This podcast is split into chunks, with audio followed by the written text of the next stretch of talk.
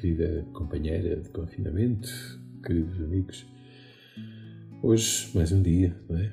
Eh, fechados em casa, sem podermos manifestar esta alegria que o Carnaval certamente pediria para estarmos na rua, ainda que não sejas ou possas não ser grande fã do Carnaval, mas ao menos poder, nesta altura já saberia bem se ir à rua mascarar e um, manifestar essa alegria.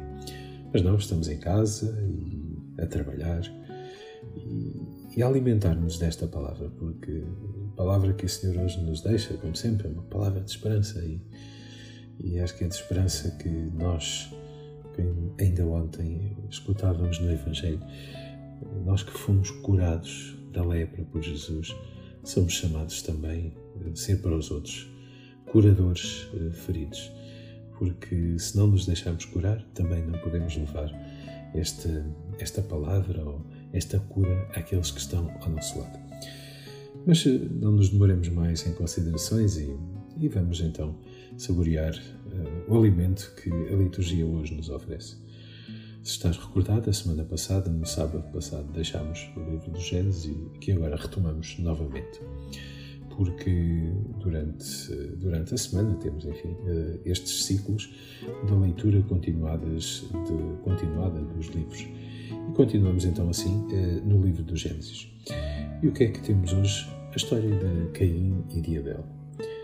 E que história é esta? Uma interpretação uh, apressada desta, desta passagem pode-nos até ter uma ideia injusta daquilo que Deus é, porque o autor do livro do Gênesis diz que Deus, uh, digamos assim, gostou mais de Caim, uh, gostou mais de Abel, perdão, do que de Caim.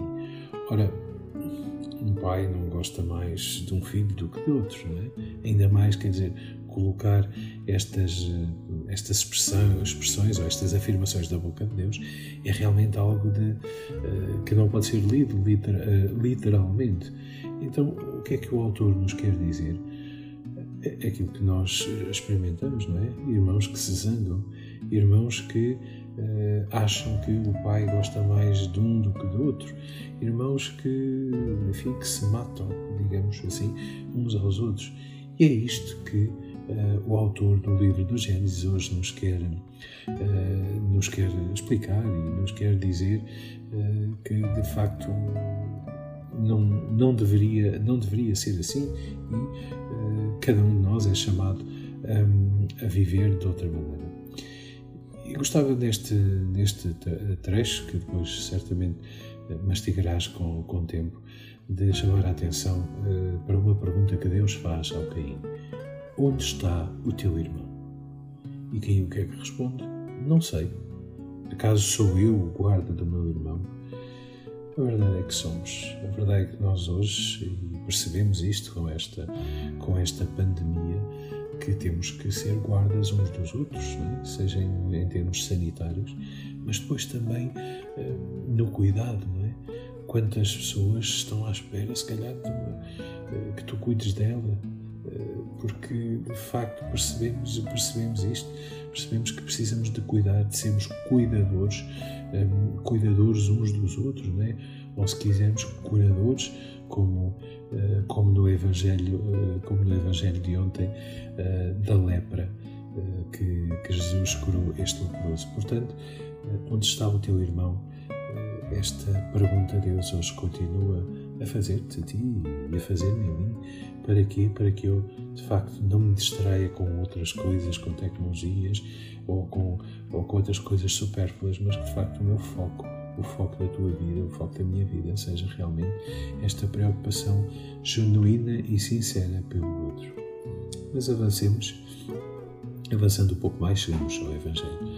São apenas três versículos que hoje nos são, que hoje nos são oferecidos, mas significativos. O que é que nós vemos também aqui? Uh, o Evangelho de São Marcos vai, vai avançando, Jesus ainda está na Galileia, mas começam a aparecer uh, os, seus, os seus inimigos, aqueles que realmente, uh, nomeadamente dentro dos judeus e dentro dos judeus nos fariseus, aqueles que realmente se sentem incomodados com Jesus. E para isso, digamos assim, pedem quase, olha, faz aí um, pedem um sinal, olha, como se fazem um passo de mágica para nós acreditarmos que realmente tu és aquilo que, aquilo quem realmente cheio de, cheio de poderes que, que tu dizes que, é, que és. E Jesus o que é que faz?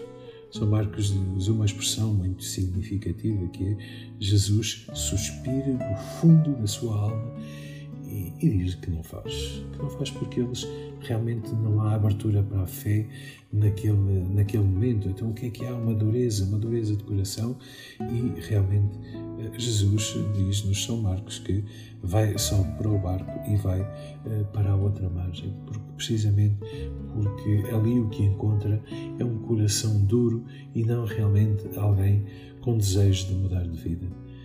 Se desejas isto hoje, não é? que o teu coração eh, seja sensível, que seja uh, acolha a palavra, então uh, aceita, aceita aquilo que o Senhor hoje te oferece como presente e caminha, procura-o, não tenhas medo de ir ao seu encontro. Boa jornada.